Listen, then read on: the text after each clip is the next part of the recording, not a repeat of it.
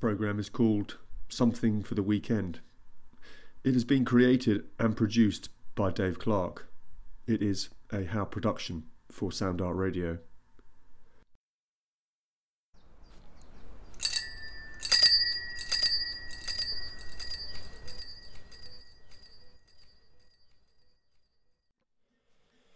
Right, just a slurp of the old coffee. Hmm. That is good. I have to say, we um got a new coffee machine the other day and it works rather well. 15 bars of pressure. Hmm. Excellent. It's actually better than any other coffee you can buy. I can guarantee that. Probably because I don't put so much milk in it. I find the amount of milk that people consume these days is just incredible. So, well, you can probably guess. I've just opened the door. That's the, sound of a train rattling down the old track that uh, Isambard laid many years ago. And uh, so it's a beautiful day, and gosh, it's a, it's a it's a cracker. So not a cloud in the sky, totally blue sky. Uh, bit of a haze across the valley. So uh, quite appropriate, really, because um, today we're going to meet uh, someone who's called Julian Summerhayes. So uh, maybe that's uh, the reason why it's such a nice morning.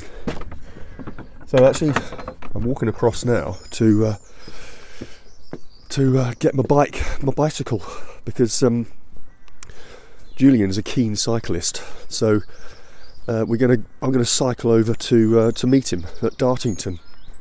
So it's going to be a case of denim meets lycra. Actually, I don't think Julian's going to be lycra up because we're just going to take a little stroll around the estate.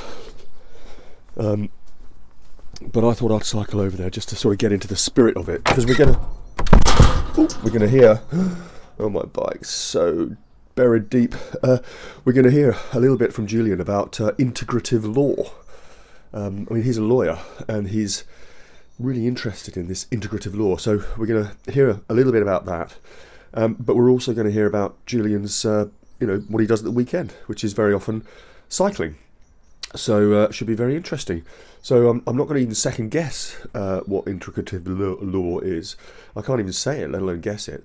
And um, but it should be quite uh, interesting to find out. So I've got to dig this bike out. It's going to take at least half an hour by the looks of things. So I'm going to be late again.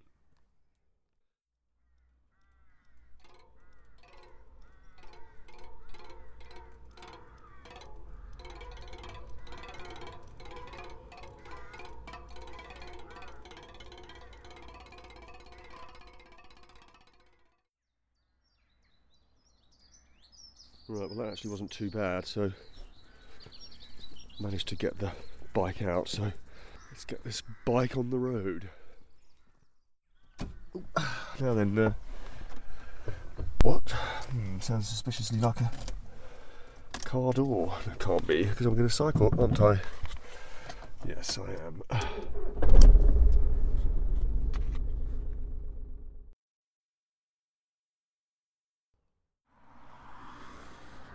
Right. Well, in actual fact, I'm only I'm only half cheating because um, I'm just being polite, really, because we all know that it's ooh, we all know that it's rude to be late. So uh, I was running a little short of time. I think I hadn't really left myself enough time to dig the old bike out of the shed, pump up the tyres. Anyway, we're we're on the bike. Well, I'm on the bike. What a magnificent setting Dartington is. We're very lucky to have it on our doorstep. So, how are you doing? Good to see you. What do you reckon about? What do you reckon about this? Hey, look at that. Oh, Carlton, mate. 531. Yeah. See? Classic. Yeah. My uh, grandfather had one. Uh, it's Carlton 531, actually. I, yeah.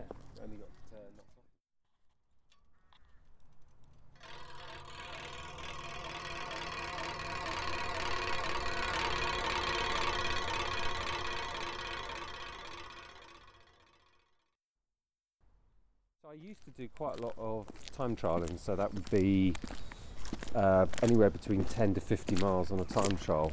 But what am I nearly 50 now? Um, I mean, time trialing in theory, you should get better as you get older, but you still need to put in quite a lot of hours. So it's a time commitment thing with me. That's uh, I don't, I just don't have the time to train for the number of hours, the number of miles for time trial. So I just ride really for pleasure now. I mean, I started um, my daughter off, my middle daughter Hetty, and uh, you know, I managed to keep up with her for about the first year of her cycling, and then I realised that you know the old man's heart was maxing out at about 165, 170, whereas hers was going at 200 and something. Yeah. Couldn't quite understand why the old man wasn't keeping up. So it's really just a, a pleasure thing, really. And you're living in Devon, I think you know, you've got to like hills down here. Um, you know, I've ridden in different parts of the world, and my brother lives in Oxford. And you go to Oxford, and two hours on the road up there, and I'm bored stiff, frankly.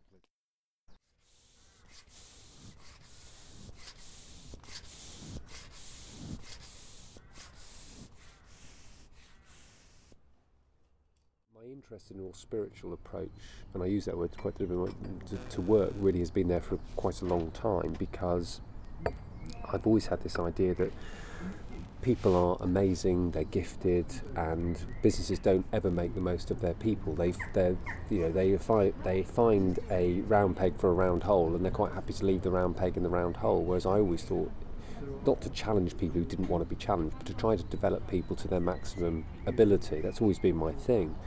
And as lawyers, you know, we tend, we have become transactional. It doesn't really matter what you do. There's point A, point B, point C, and that's it. And what happens is that the person in all of that gets left behind.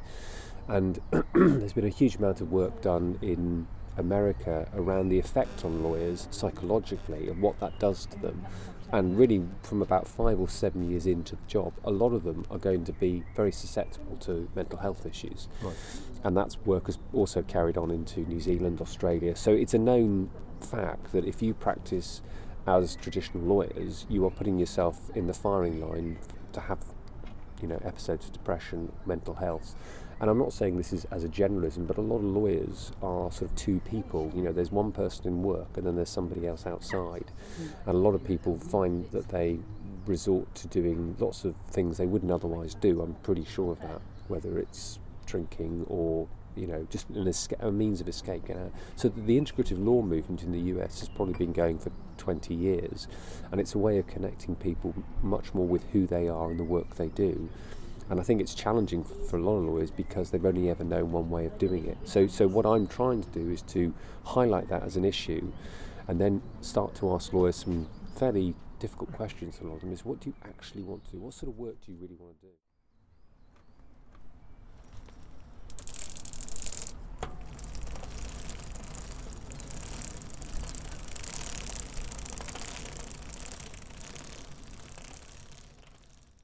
I've, I've ridden both the Alps and the Pyrenees, and whereas obviously there you've got a, I don't know, anywhere between a 14 to 40 kilometre hill. Yeah. Very rarely do you get the steepness you get in Devon.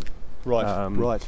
So if you go up uh, to Holne Chase, for instance, and I don't know if you've ever gone up past the hotel, there's that hill there, Right. which I isn't very long, Yeah. but you try riding it, it's probably, I don't know, it's 25%, 28% Right. hill, whereas an average hill on the Tour de France, say, 11%. Right. Okay, it's a lot longer. Yeah. So I think, you know, you've got to, you've got to be quite strong because, okay, going up it once, that's okay, isn't it?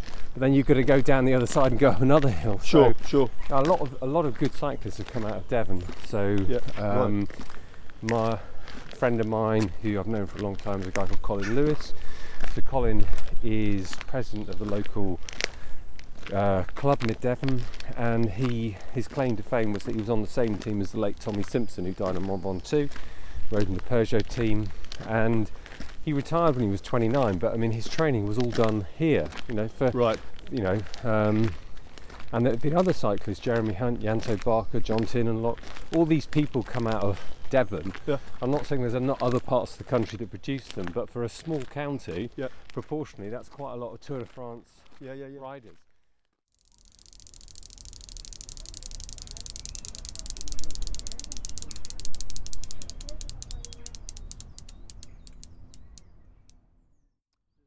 Uh, in the UK, it's very, very early days. So um, there is a charity in the UK called LawCare, and their principal focus is around mental health and mental well-being.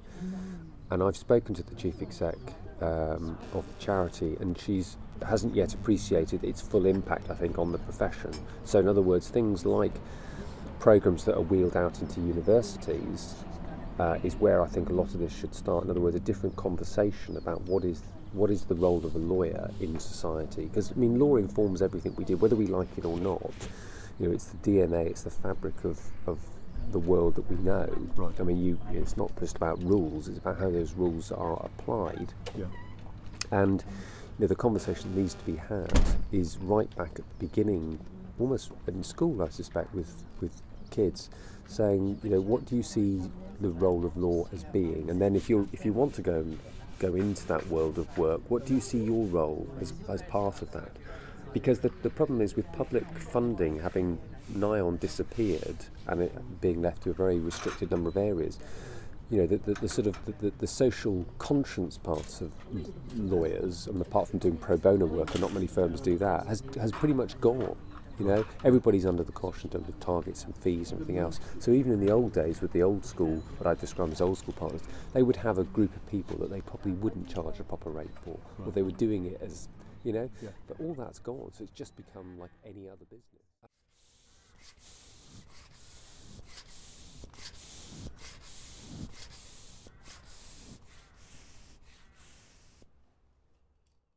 I think it's a, it's a great way of staying fit. It's a non-impact sport. I mean, I've done lots of sport over my lifetime, um, whether it's golf, racket sports, um, karate. But you know, the fact with cycling is you can keep going a lot longer. And even if you don't, you know, you've got to have the odd hip replaced or whatever, it's still a sport that allows you to do that. Okay, you might have to change the gearing on the bike.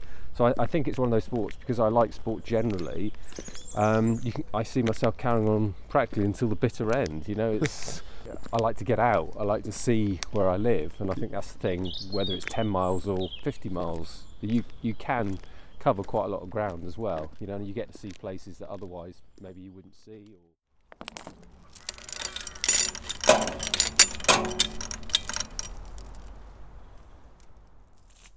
What is it in a nutshell? Is it about the To get it- lawyer, or is it about the lawyer, the way the lawyer does law? It's both, I think. I think it's it's um, it's a challenge for lawyers to reconnect with who they really are. I think fundamentally for me, um, the link is who are you? Because that's been lost in a lot of this. And I, I mean, people may raise their eyebrows and think, what the hell does that mean? But ultimately, as I said before, there's there's two people here, you know. Um, and what I'm trying to get people to do is to say, what is it that really floats your boat? because as, as somebody who has changed um, the way I practice, but has also done work that I really, really enjoy. I'm not saying I've not done my share of work that I've just had to get through. I know that it's made a significant difference to me um, uh, because it's felt connected, it's felt quite purposeful about it. Whereas I think, I'm trying not to generalise here, David, but I think a lot of people just turn up to work and go through the motions.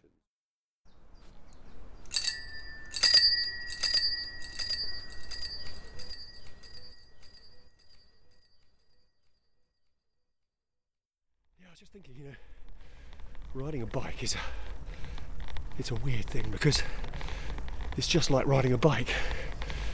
That's what people say. Because the funny thing is, sort of some kind of magic happens. You know, we all remember when you're a kid, the, the hand of somebody on your back steadying you as you wobble around and crash, thinking how impossible and implausible it is to balance on two thin wheels. And then the magic, where over a split second, the world of impossibility becomes equilibrium and balance and exhilaration as you realise somehow through some magic you've cracked it. And it's stranger than that because once you've cracked it, you remember it for life. It is like riding a bike. You don't sort of forget. you don't unlearn it. And I can't think of very many other things in life that are like that, really. I suppose there are when you think about it, but there's something, there is something a bit magical about defeating the impossible.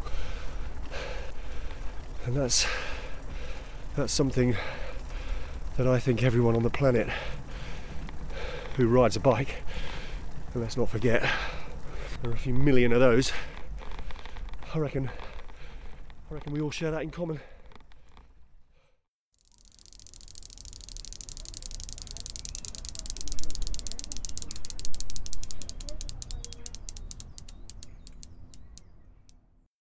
you practice um, you know, integrative law, what as a, as a customer, what difference would I see in the way that I sort of interact with the with the law firm? I think I think you see the real person, and I mean, you know, there is this issue as to a bit like doctors, isn't it, as to whether in fact you should bring your own self into the into the role of lawyer. There'll be some lawyers say absolutely not. You know, there needs to be a distance between me and the client, but ultimately, I think clients value an authentic piece of advice rather than something that's just done by the letter of the law. You know, the classic question clients will ask you is, "Well, what do you think?" And if you just hide behind the lawyer mask and you say, "Well," this is what the law says, and they'll say, Yeah, I know that, but what do you think? And so if you can't bring your full self to that, who the hell is advising then? Is it is it the the faux lawyer or is it the real person? So, okay. um, without you know, without being too cheesy about it, I think that the advantage of the client is they understand who they're dealing with, not some masked marvel who's you know got a different face on today, but somebody who's true to who they are. If you ride on the road, you can do time trialing. You can do a thing called criteriums or crits. So crits tend to be city centre racing. So when you see, and the, the first racing will be starting next month on the um, city centre racing, so around Bath or Bristol or whatever. Um, those are our races going around a city centre as fast as you can, basically, and they are, you know, pretty hair raising type races. So there's crits, um, there's stage races. So you might have a, a race where, like the Tour de France, is over three weeks. We don't have a three-week stage race over here. We might have a five-day race or right. a four-day race. Um, some people are drawn to the track, and there's huge amounts of disciplines on the track. So, sprint, pursuiting, points racing. Um, the difficulty living in Devon, of course, is our closest track is Newport. Right. So it's a two-hour trip. Well, it's a four-hour round trip, isn't it? Because um, yeah. that's the other thing in this country, which is a real challenge, is you don't have road closures for racing. Okay. So what you have is either for the bigger races like the Tour of Britain, a, ro- a rolling road closure, so they've got motorbike outriders and, and cars going ahead to close the road.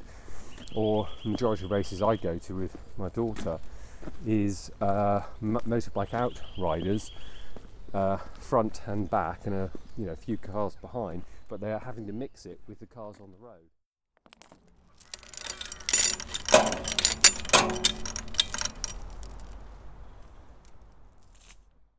You know, you hear this expression trusted advisor. Yeah. I think people are more likely to trust you if they believe that what you're saying comes from the heart, that you're actually true to being who you are. Um, you know, and I'm not saying this is for everybody. There'll be some people who are very uncomfortable showing up as who they truly are. They're quite comfortable. It's a bit like wearing a white coat as a doctor. Some people like the stethoscope and the white coat because it gives them a degree of protection. Right. But yeah, the best doctors are the ones I think who bring their true self, their whole self to the to the role, and not just part of it. You know, they park half of it at the door. Um, you know, you hear this every year with Gallup survey after Gallup survey, where people saying they're disengaged at work. You know, yeah. and, and there's active disengagement or passive disengagement. And, and you know, I think if you're going to if you're going to enjoy your work, and we're all going to be working a lot longer, we all know that mm. that. Um, you know, to think that every day you come to work, you've got to leave half of yourself at the front door and go, okay, I'll just leave that half there because I can't really bring that into the workplace because nobody wants to hear that part of it. Well, you've got a whole range of people. So you'll have people who've been in the club pretty much all their life. So you've got people in their 70s and 80s who are still riding. Um, and you know, they, the way clubs work is that they try to stream the riders from A to E, let's say, so that the A group goes out and thrashes themselves to death for three and a half, four hours, Yeah. and they're probably elite riders or close to it. And then the group at the bottom Yeah. would call them a social group, so they're going to go out maybe for a couple of hours, have a stop for coffee, and it is very much a social thing. It's not about how fast we go, and, and in between there, then you'll pick a group depending on what your average speed is. So they'll say if you go with the C group, the average speed will be 15 miles an hour. Um, and you just, I mean, you find your own group because, in essence, you know you, you know your level, which is which is a great way. And the club itself has grown significantly, and it's got, I don't know, if you go there on a Sunday when the club ride is, you've probably got an average of between 60 and 70 people turning up.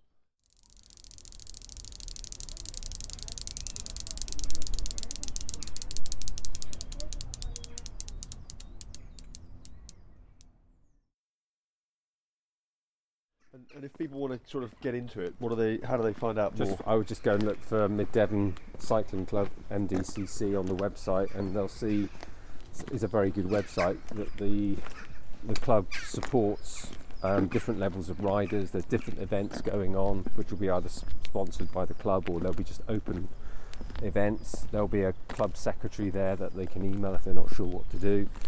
Um, yeah, it's it's you know it's a well-run club. Yeah. to be perfectly honest. I mean, yeah, there are other clubs around. Um, probably not as big though because they haven't been in existence for so long. So even if you don't live over that way, you know there will be a club in your area which you can just go and find, and they're all run along similar lines. Yeah.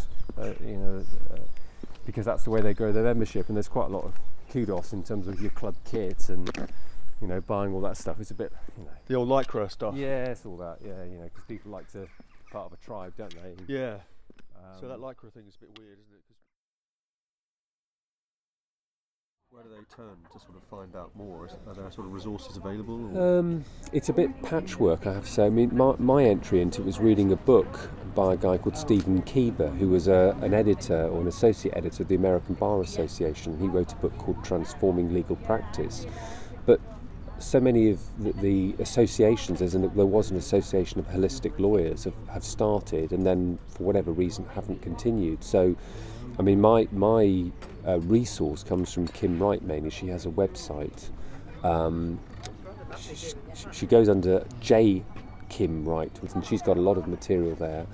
Um, but there's quite a lot of research done in the states, so there's quite a lot of articles out there. So if you if you Google something like integrative law, or contemplative lawyer, there's quite a lot of material out there. But it's it's pretty patchwork, and that's why I'm quite keen to do something about it to try br- to bring all that together. Uh, it, it- you know, so people have got, as you say, a resource or a, a destination point.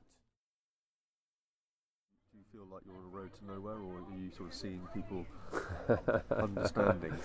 Um, I could be. I could. I could be barking mad, frankly, um, because there is a group of people in the UK who I've I've linked up with a few of them. Some are not in practice anymore. Some are, but there isn't. I wouldn't describe it as a groundswell yet. Um, I think it's up to to me.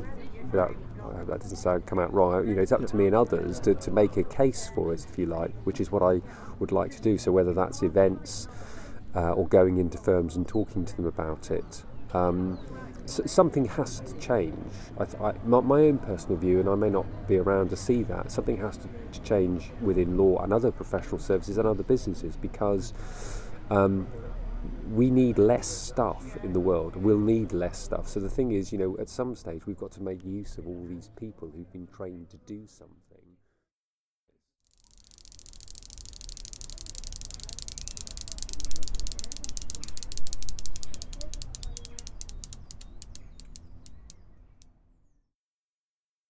What about all this sort of stuff that people bang on about all the time? The sort of uh, enhance, you know, drug enhancement and, and uh, the controversy that surrounds that. You know, all the way from, you know, the, the Tour, Tour de France and all the way through. I mean, what's the what's the story there, and, and how's that affecting? Does it affect the local I, club? I, I, I think I think cycling does itself no favours at all because it never seems to be out of the press. That's the problem. So I think elite level cycling, I think, and, it, I- and it's perfectly understandable. I think the general public would would would probably expect everybody to be on drugs, and you know, it doesn't matter what is said. I think it's very difficult to dispel that idea because there's been so many scandals around it. I mean, I, I can only say from my own experience that you know um, yeah, sure, at the elite level, I'm sure uh, people are tempted, but for, for most domestic cyclists, they don't have the money. I mean, that's the reality. I'm not saying any anybody is doping, but that's the reality. Is they simply cannot afford yeah. some of these drugs, Sure. and there are there are cultures around Europe where people essentially have no choice. That's the other thing. I mean, Right. without naming those Yeah. Places. No. Um, it's just it's just a unfortunate thing that you know cycling from as early as I can remember they took performance enhancing substance whether it was brandy whether they were smoking at one stage they thought smoking was an enhancer Okay. and as I say to people you, know, you try riding a three week stage race and that don't tell me that certainly after week one of crashes and diarrhea and whatever other bug you've picked up you don't feel completely wasted knowing Yeah. you've still got two weeks to go Yeah. It's, a, sh- it's a shame, isn't it, that brandy and cigarettes aren't uh, uh, performance enhancing. enhancing. Brilliant if they were, wouldn't it? But There's a parallel universe somewhere where actually it is a performance enhancing combination. Do you remember that time when like somebody was like running behind you with their hand on your back and you were like wobbling around? no, no. You don't remember no, that? No, no, I don't No, remember that. You proved my theory wrong then.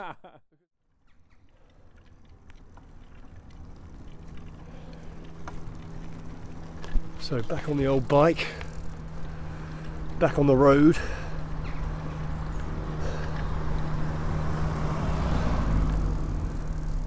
Yeah, well, that was interesting. Integrative law. You know, it's it's a whole uh, new area, but actually, it's kind of it's just asking those questions that somehow seem obvious, but for some some reason they're sort of hard to ask. You know, what am I? Why am I doing the work that I'm doing? What am I getting out of it? What's motivating me? And how am I sort of making the world a better place? I think a lot of people, as they commute to work and stare out the window, I think a lot of people think like that. They ask themselves those questions but then when they walk through the door of their office or pick up the phone or speak to their colleagues, they all start to behave in a, a way that they feel that they need to behave to fit in. And those questions melt away until the evening commute and they sit back and stare out the window again. But uh, you know, Julian's out there blazing a trail, linking up with people, like minded people, and uh, that's all you can do. Crash! Brakes don't seem to work very well. I need to just slow down a bit. Oh my lord.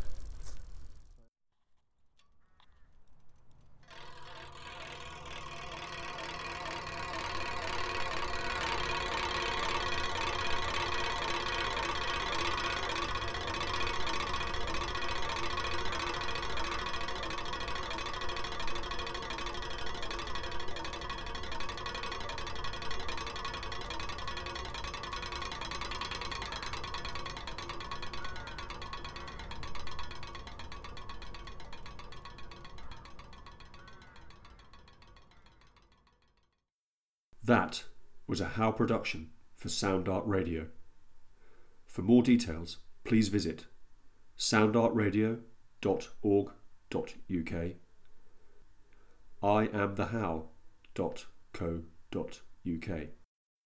And if you want to find out more about Julian and what he offers by way of coaching and, and speaking, and also his role and thoughts in the whole developing area of integrative law, uh, best channel is Twitter, and that's at J.U. Summerhayes, S U M M E R H A Y E S, or just visit his website, which is juliansummerhayes.com.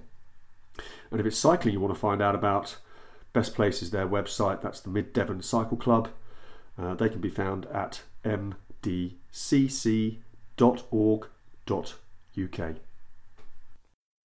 And thanks for listening.